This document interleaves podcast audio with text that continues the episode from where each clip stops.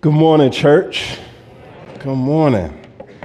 All right. Um, I would love to ask you all to stand as we read from God's word. So we'll be in Mark chapter 14. Mark chapter 14. So uh, as you find that, just by way of uh, introduction, briefly, I do want to say uh, it is an honor uh, to be here with you all. So uh, y'all don't know me, but I know your pastor. Um, and I pray for you all often. So I do have a deep love and affection in my heart for each and every one of you, and I count it a distinct uh, honor and pleasure and privilege uh, to be here.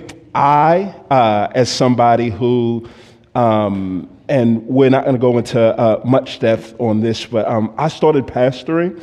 Uh, at 22 years old, right out of college. Uh, I'll turn 39 next month. Um, and I resigned from my church at the end of last year. Nothing wrong. It was just uh, time for me to move on. And um, 16 years of pastoring. Uh, and my wife and I have been married for 15 um, years. And uh, pastoring is a unique uh, call that God graces uh, us for, but it is a unique weight uh, that is just different. And so uh, I want you to know that in allowing your pastor to have uh, some time to rest, you have blessed his wife and his children and his friends immensely. So, just as a former pastor and a pastor's kid uh, to a church, I just want to tell y'all thank you. Thank you. All right. Mark chapter 14, starting in verse 32. I'm going to read from the Christian Standard Bible, so it's going to be a little different than what you may see on the screen, but it all tracks out. Let's read. It says this uh, Then they came to a place named Gethsemane, and he told his disciples, Sit here while I pray. He took Peter, James, and John with him, and he began to be deeply distressed and troubled. And he said to them, I'm deeply grieved to the point of death. Remain here and stay awake. He went a little farther, fell to the ground, and prayed that if it were possible, the hour might pass from him. He said, Abba, Father, all things are possible for you. Take this cup away from me. Nevertheless, not what I will, but what you will. Then he came and found them sleeping. And he said to Peter, Simon, are you sleeping? Couldn't you stay awake one hour? Stay awake and pray so that you won't enter into temptation. The spirit is willing, but the flesh is weak. Once again, he went away and prayed, saying the same thing. And again, he came and found them sleeping because they could not keep their eyes open. These little lines are the things that make me know that the Bible is real. You know what it feels like to fall asleep on somebody when they're saying something important and you just look at them and they look at you and you really don't have anything to say, right? Mark just says that right there. They didn't know what to say to him. Then he came a third time and he said to them, Are you still sleeping and resting? Enough. The time has come. See, the Son of Man is betrayed into the hands of sinners. Get up, let's go. See, my betrayer is near. Let's pray. Uh, Father, we come to you today confident that you are a God that speaks. We have your word in our hands and on our phones, and because we have uh, access to it all the time, Father, it's easy uh, for us to forget just how powerful it is, Lord. Your word um, are the words that created the planets, the sun, the moon, the stars, gravity, the laws that govern the universe, Father. It is powerful, it has the power to change each and every one of us in here to the point where we walk out different than how we came, Father. We ask that you would do that. We pray for your power through this brief time that we spend in your words. It's in Jesus' name we pray. Amen. Why don't you all take your seat?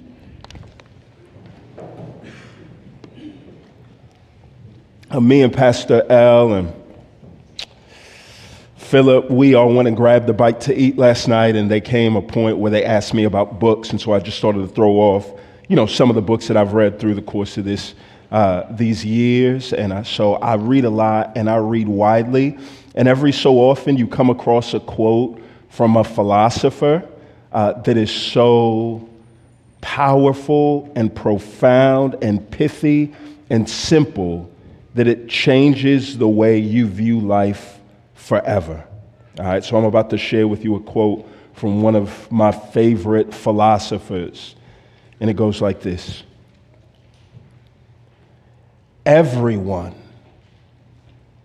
has a plan until they get punched in the mouth. The philosopher was Mike Tyson, and uh, Mike Tyson said it on the eve of this big fight. Uh, there was a reporter that came to him, and what he said was, Hey, what are you going to do? Your opponent, he's big, he's strong, he can move side to side very fast. What are you going to do, Mike? And Mike says, Everyone has a plan until they get punched in the mouth.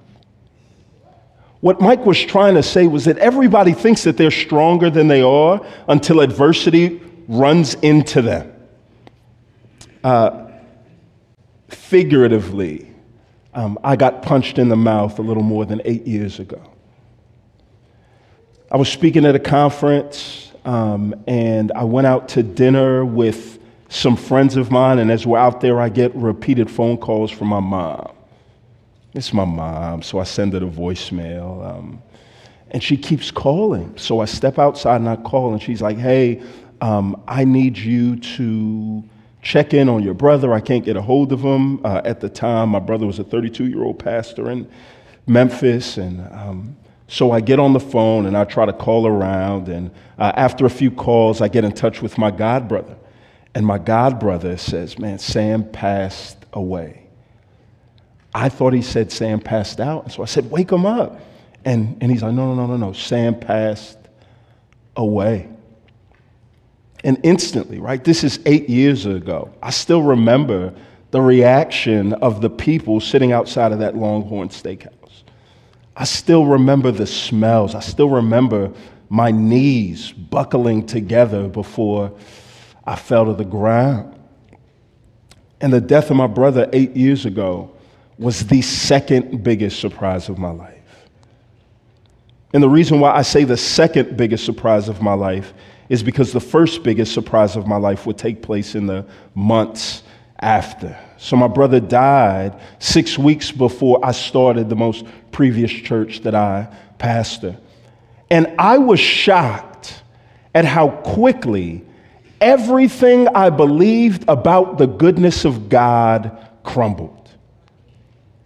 It surprised me, somebody who had spent his whole adult life convincing people that God is good, that God is wise, that God is kind, that God could be trusted.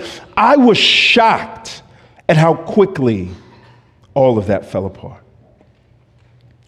C.S. Lewis, when he was reflecting on the death of his wife, put it like this He said, You and I, we tend to think that our faith is like a temple but then we find out that it's really nothing more than a house of cards.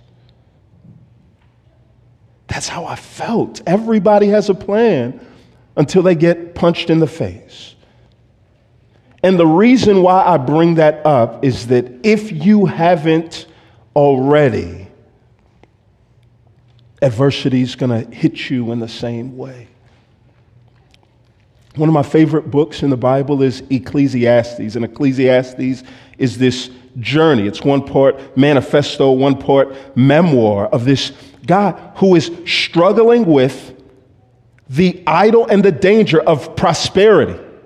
I have everything that I ever wanted, and I still feel empty, and he has to struggle through that. There's a few of y'all in this room, and that's gonna be your struggle. You're gonna get everything that you want, and you're gonna find out that it's not what you hoped for, and you're gonna have to struggle through prosperity. Um, that's not all of us, that's not most of us.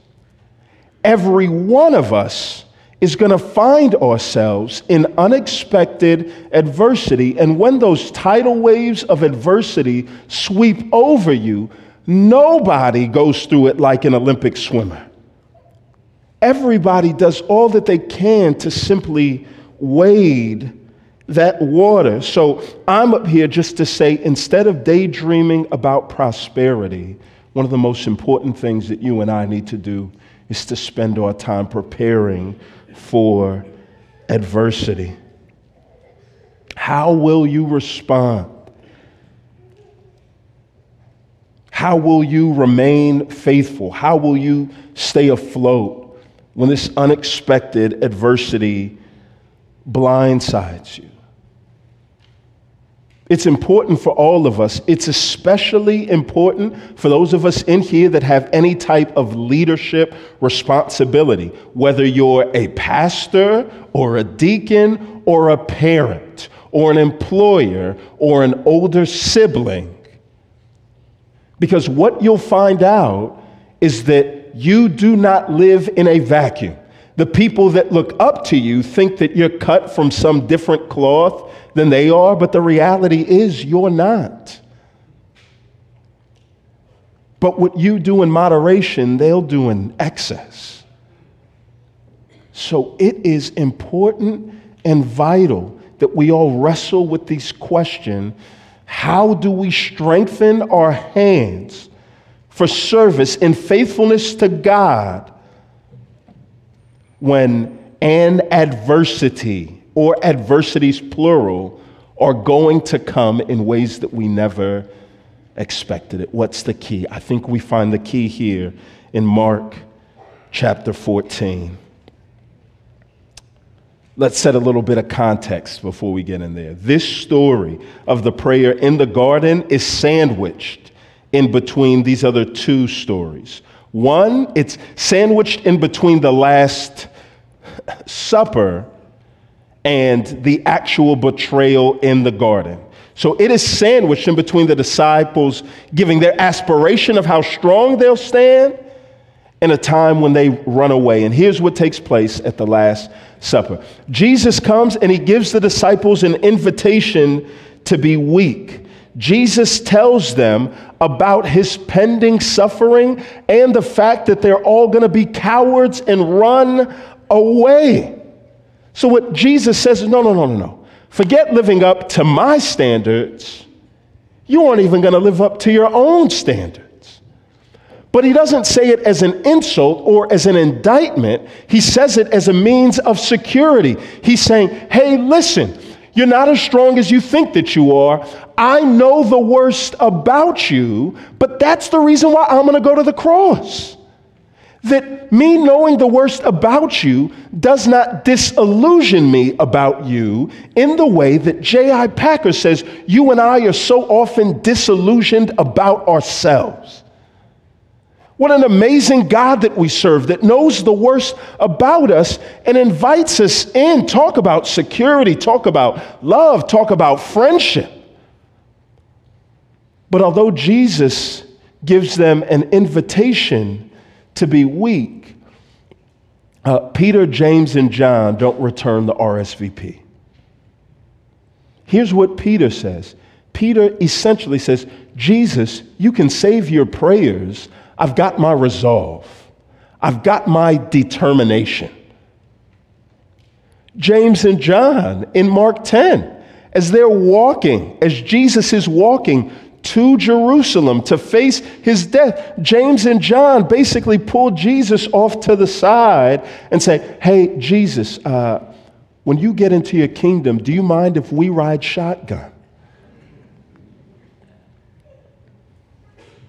And so Jesus, who has already done teaching and exposition on prayer, is going to realize um, that experience is going to be a greater teacher than any explanation could. Demonstration is going to be a little bit more powerful than declaration.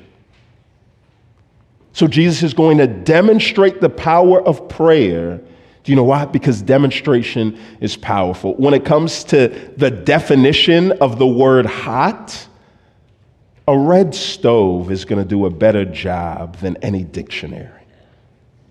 When it comes to the power of prayer, a demonstration is going to do a better job than any sermon.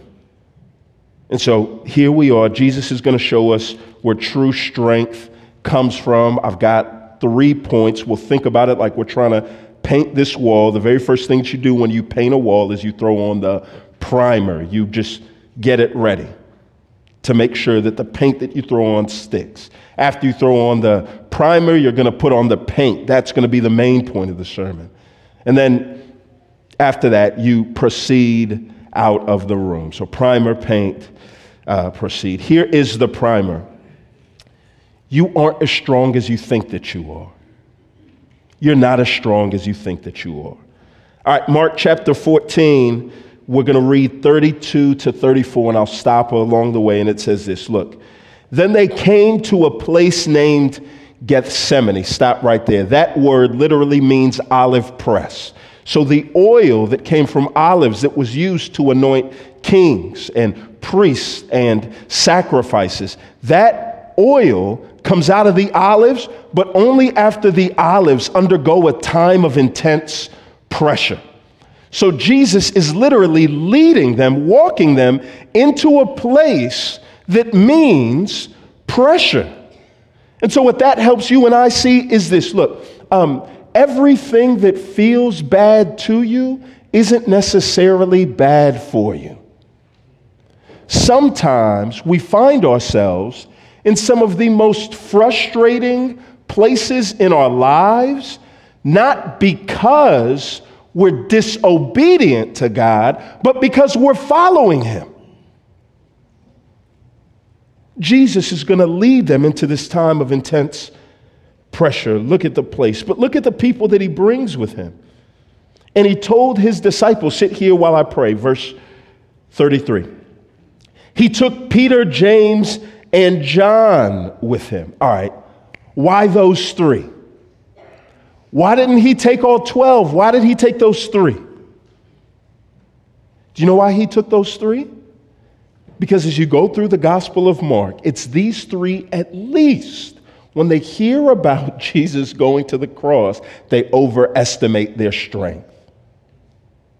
They think they're cut from some different cloth. And Jesus is going to try to help them.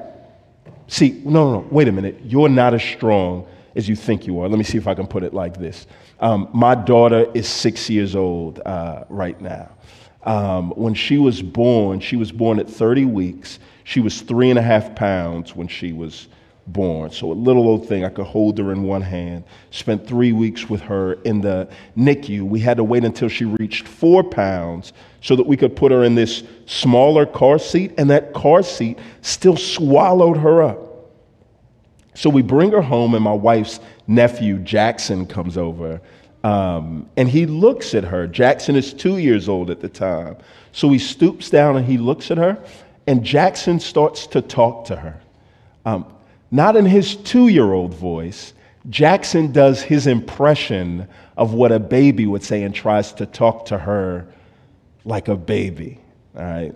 Some people may think that's cute. I thought it was condescending, so I took Jackson over and I said, No, no, Jackson, um, I know you think you are different than her, but you are, in fact, a baby. Your subject verb agreement is atrocious. It's awful. And so I just spent time trying to explain to him no, no, no, listen, Jackson, you think you're cut from a different cloth than her, but you're not. You're the same as her. You're just as needy. You're just as dependent. I know you think you're different. I know you're tempted to look down on her, but I just want you to know that y'all are essentially the same. Jesus takes Peter, James, and John and he says, No, no, wait, wait, wait. I know you think because you're who you are that you're different than the rest. But no, no, no, wait, wait.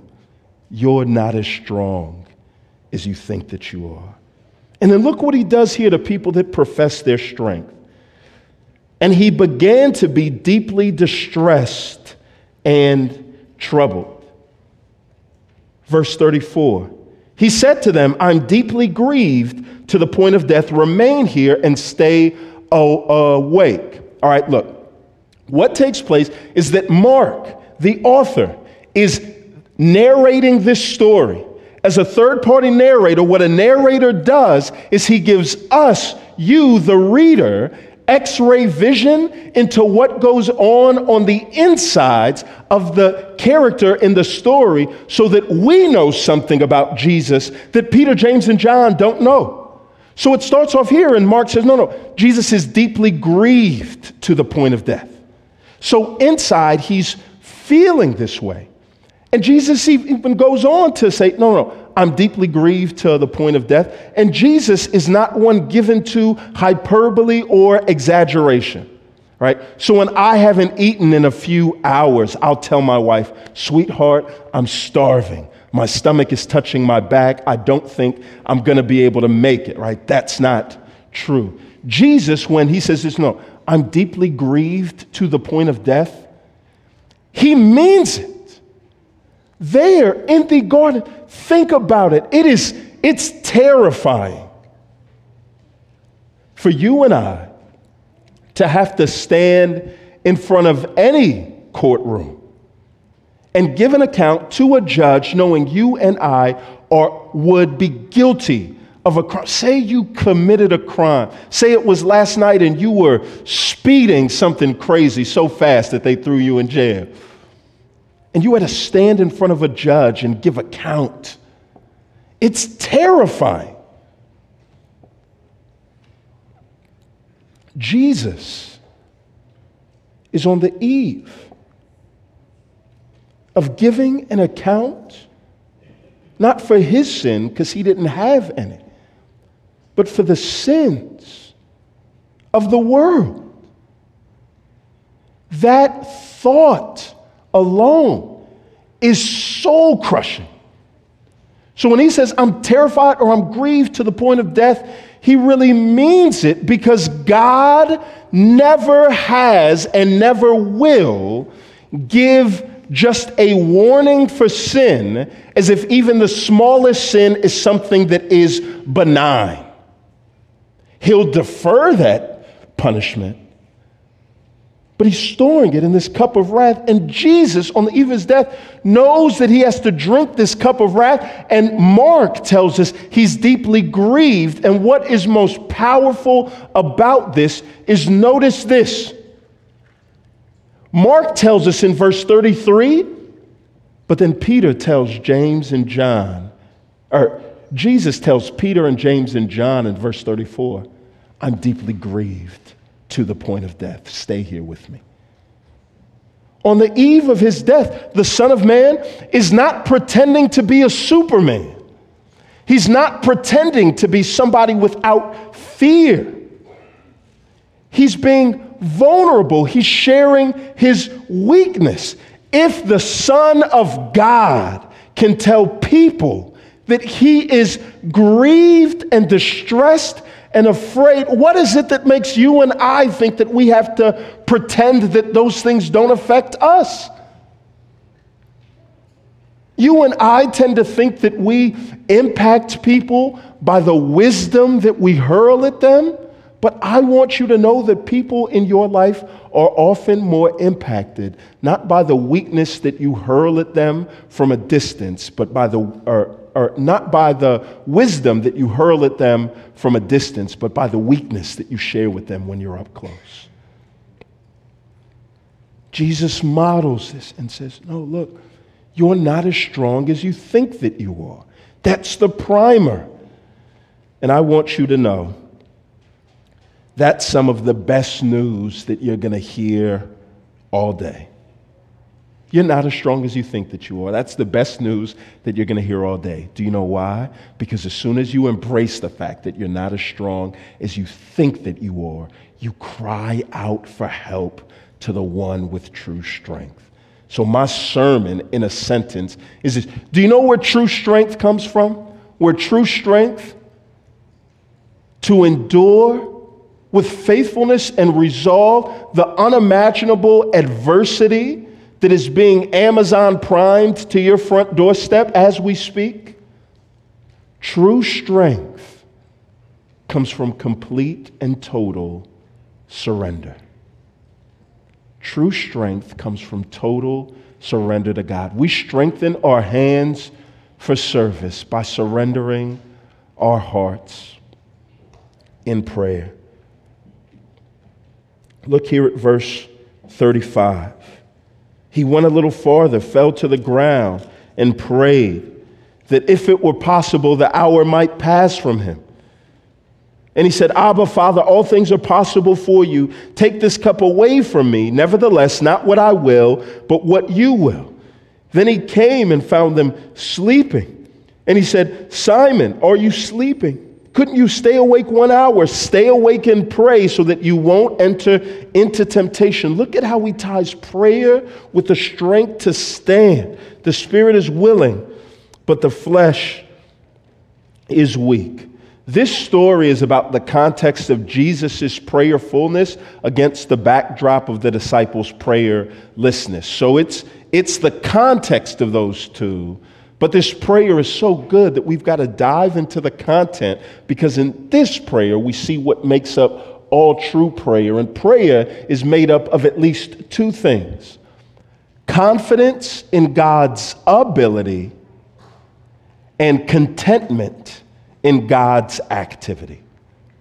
Confidence in God's ability or cry for help, contentment in God's activity or source of hope. Here's the first confidence in God's ability. There is no prayer without this. Prayer begins with believing that God can do the impossible. Some of my favorite novels are by Sir Arthur Conan Doyle, Sherlock Holmes novels. One of the things that you love is as you read those stories, you find out those stories are not written from the perspective of Sherlock or a third party or a third party narrator. Those stories are written from the perspective of Sherlock's bestie, John Watson.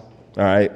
So, John Watson doesn't solve the crimes, Sherlock Holmes does. There was this one time where this lady walks in and she has this like unbelievable issue that went on. It seems impossible. And John Watson said this one line. What he said was this um, So accustomed was I to Sherlock's invariable success that the very thought of him failing had ceased to enter my mind. He has said, I spent so much time with Sherlock Holmes that I forgot that he could fail. That when an impossible scenario came up, I didn't think, I wonder if he can solve this one. I thought, I wonder how he could solve this one. His experience of Sherlock Holmes expanded the box of possibility. I bring that up because you and I have God in a box. We disbelieve that God can do certain things, and then when God comes through, and he saves that loved one that we've prayed for for a long time. Our box of God expands. When he heals that sickness that we thought that he couldn't heal, our box for God expands. As we have experience with God, our box expands uh, expands. Or, like a professor I had in school would say, he said it like this What God has done in the past is both a plan and a model of what he'll continue to do in the future, although he's too creative to do the same thing the same way twice. Prayer begins with a belief that God can do the impossible. And while you and I need our boxes for God to expand, Jesus didn't have any such boxes. So as he is praying, he is praying in full confidence that there is some other God, if there's any other way, I know that all things are possible for you. Prayer begins with a deep and abiding belief that God can do the impossible. But I want you to know this although prayer starts there, true peace is never found there.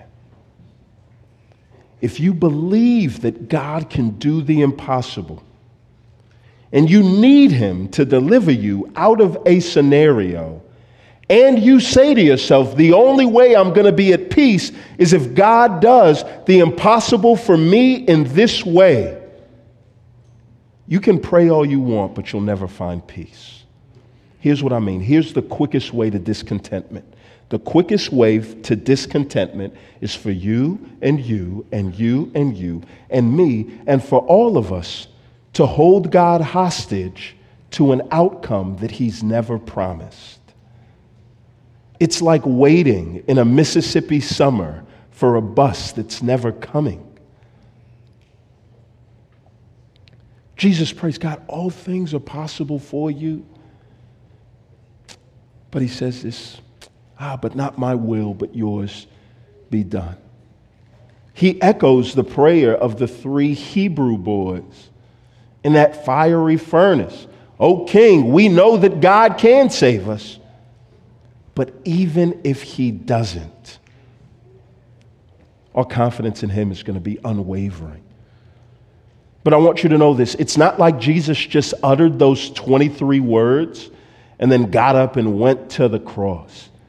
He persisted in what seemed to be the same prayer, which is instructive because it reminds us to persist in prayer to God for the same things doesn't mean that we lack faith, it means that we actually have it. Uh, four years ago, I got an invitation to speak in Orlando. My daughter was two years old. They said that they were going to take us to Disney. Um, so I made the mistake of telling my daughter I was going to take her to Disneyland in November, but I broke the news to her in August. Um, Two year olds do not have a great sense of time. So, for those next three months, every other conversation I had with my daughter was asking if we could get on the plane to go to Disney World. What I said was, sweetheart, not now, in three months. Three minutes later, she talked, to, and, and it's like, I don't think you get how this whole time thing works. Why did my daughter persist? Did she disbelieve that I was going to take her? No.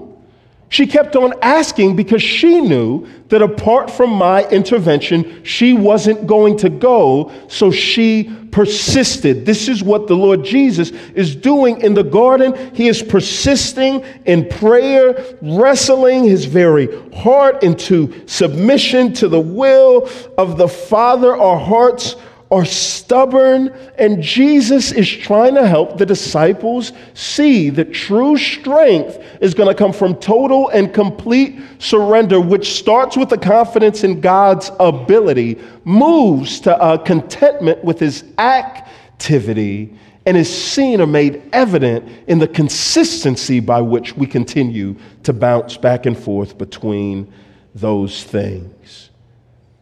But I want you to remember the point of this story is not just the beautiful content of this prayer. The point of this story is the context. We're juxtaposing Jesus' prayerfulness with the disciples' prayerlessness. Look at how this pans out. They find themselves at the end of this story and do you remember how I told you this story was sandwiched in between the disciples' aspirations to be faithful and an actual instance where they could put those aspirations to the test? This story is sandwiched in between those two, and it's something like a vegetarian sandwich, right? Surrounded by promise with nothing but sadness and disappointment in the middle. so, what you find here is look, by the time the people come, Jesus meets them head on, and the disciples are running away from people that aren't chasing them. And you say, Where did that strength come from? Where did that cowardice come from? The difference here is Jesus' prayerfulness and their prayerlessness. Here's what I mean Part of what makes prayer confusing is that normally God doesn't speak audibly. So we kind of have to piece together answers to prayer, and that can be confusing. Do you know what's not confusing? The providence of God, how things actually work out. Look here at verse 40 1. Then he came a third time, saying, Are you still sleeping and resting? Enough! The time has come. See, the Son of Man is betrayed into the hands of sinners. Look at this last verse. Get up, let's go. See, my betrayer is near. What's interesting about this story is it seems as if Jesus is praying, God, if there's any other way, not my will, but yours be done. Father, if there's any other way, not my will, but yours be done. Yo, Peter, are you sleeping? Man, stay awake. God, if there's any other way, not my will, but yours be done. And it seems as if he looks up and sees a mob coming to him with furrowed brows, torches, and pitchforks and he says, I guess God said no. And notice what he doesn't do.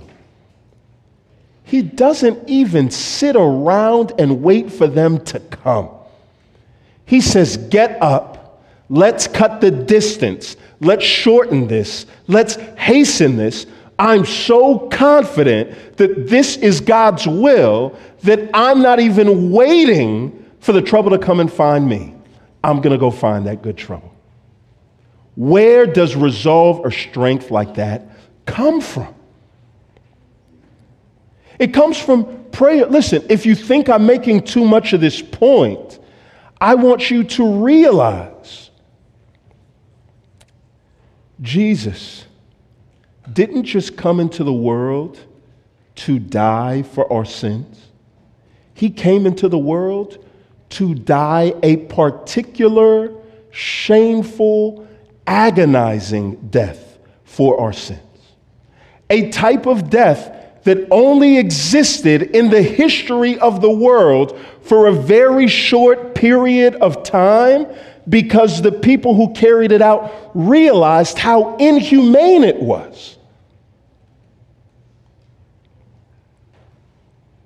Do you know why we have these four gospels in our Bible and not some of the many other gospels that have been written? There's a lot of works out there about the life of Jesus. What these four have in common is that each of them give at least a third of their words, some half of the entire gospel to the last week of Christ's life, focusing on his crucifixion. So much so that one scholar said it's as if the life and ministry as recorded in the Gospels are the prelude, and the Passion Week is the climax or the main point of these stories.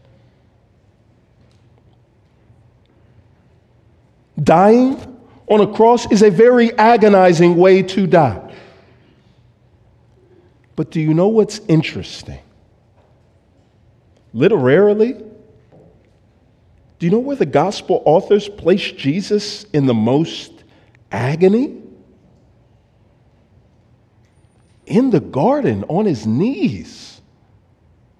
I'm not saying the cross wasn't agonizing. I'm saying that literarily, these human authors, carried along by the Spirit, are writing in such a way where if they had Microsoft Word at this time, this little story would be in bold, underlined, italicized, 50 point font. Because as Jesus is on his way to the cross, one of the things that you notice is you are incredibly composed for somebody that is going to die a horrendous death. The authors paint him as he's blindfolded on the eve of knowing he's going to be crucified, being slapped around.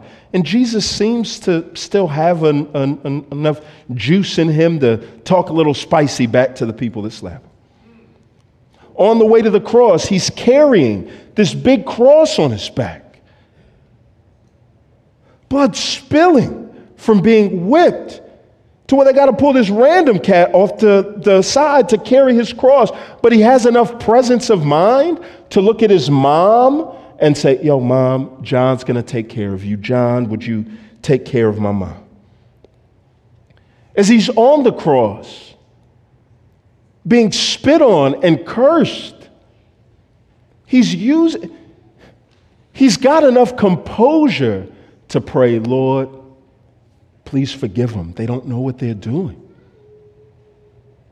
With his final breaths, as his lungs are filling up with blood and he is choking, he's using his last breaths to reassure a guilty yet repentant criminal that he'll be with him in paradise.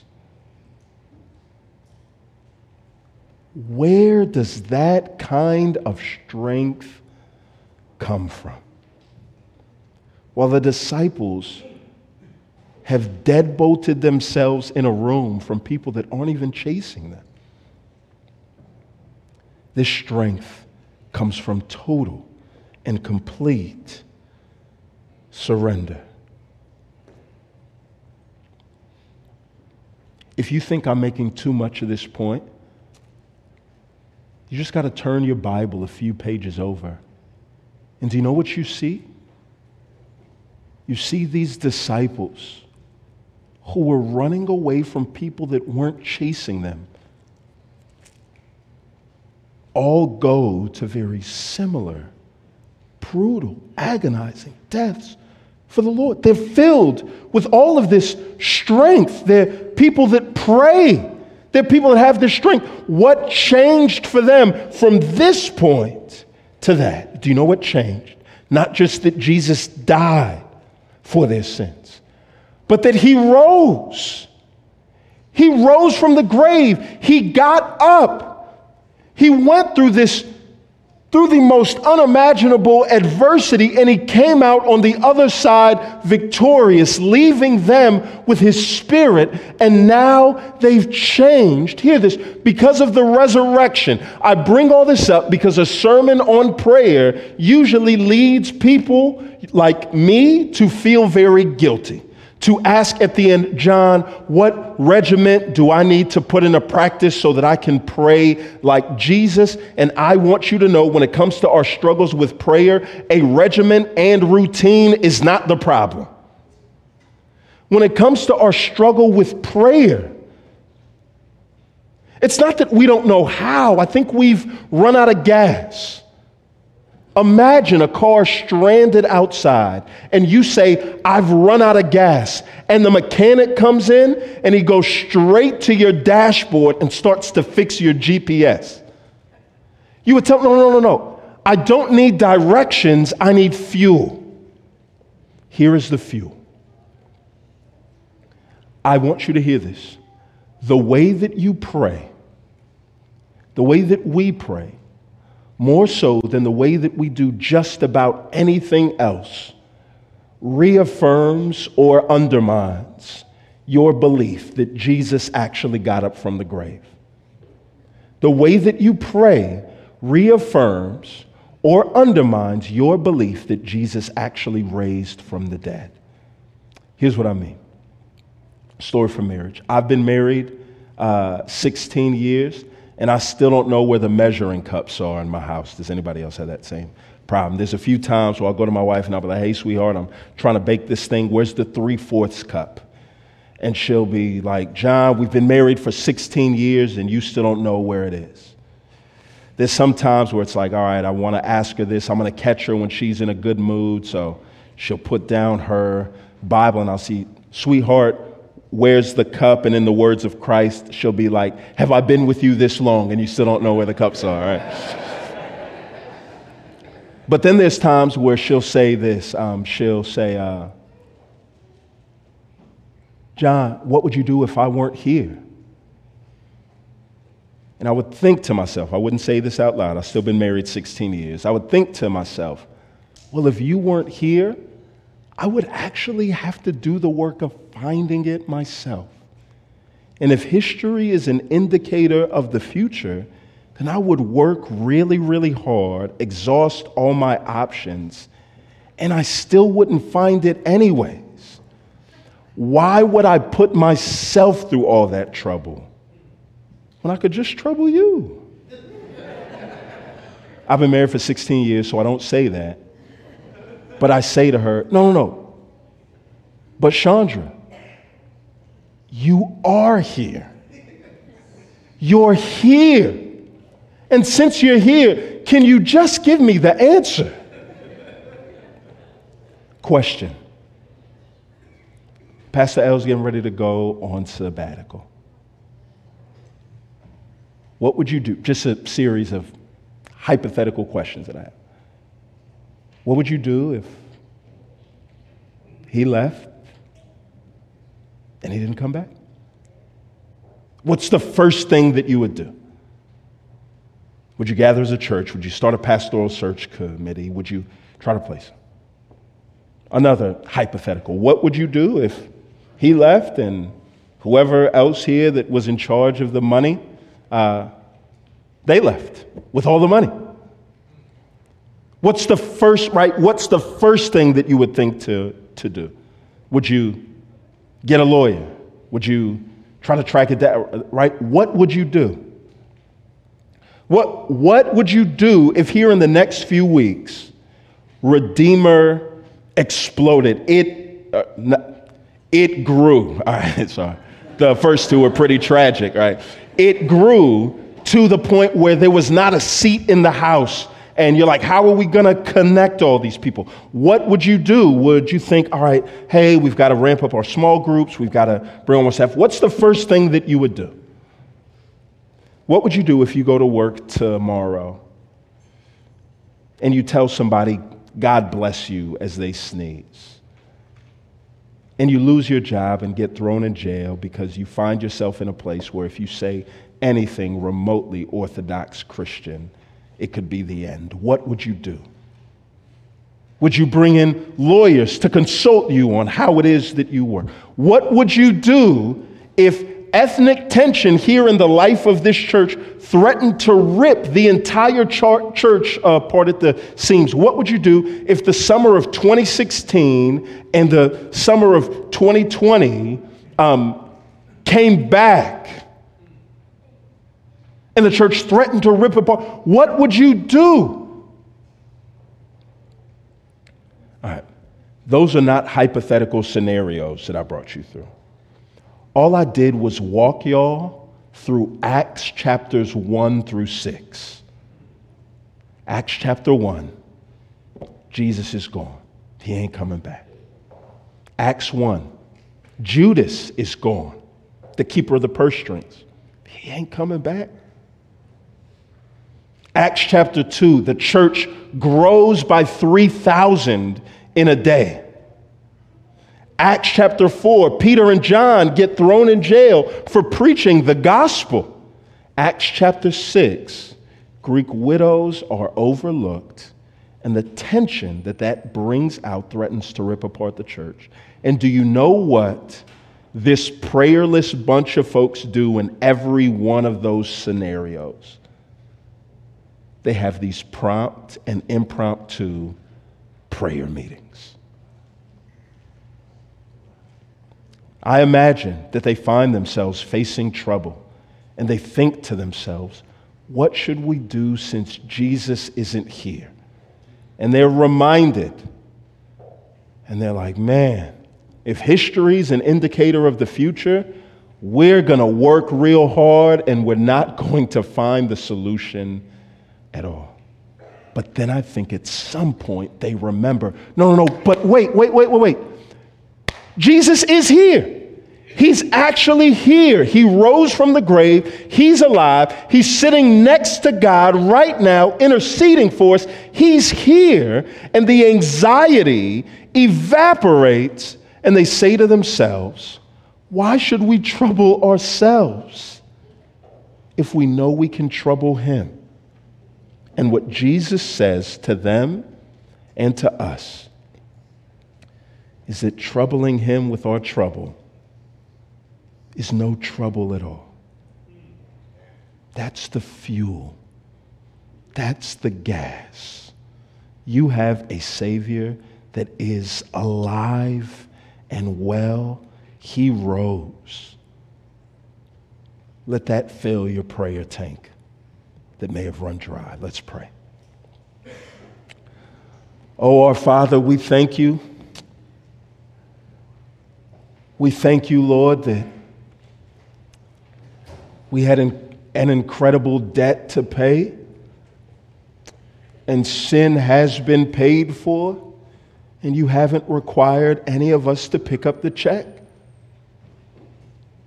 You've proved it to be the case by the fact that your Son, our Savior, has risen from the dead.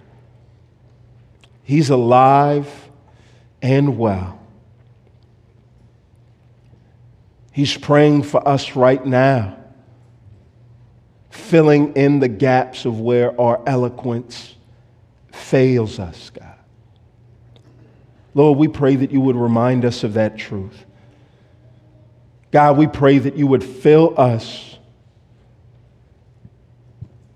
with the strength that comes from surrendering our hearts completely to you. It's in Jesus Christ's name we pray. Amen.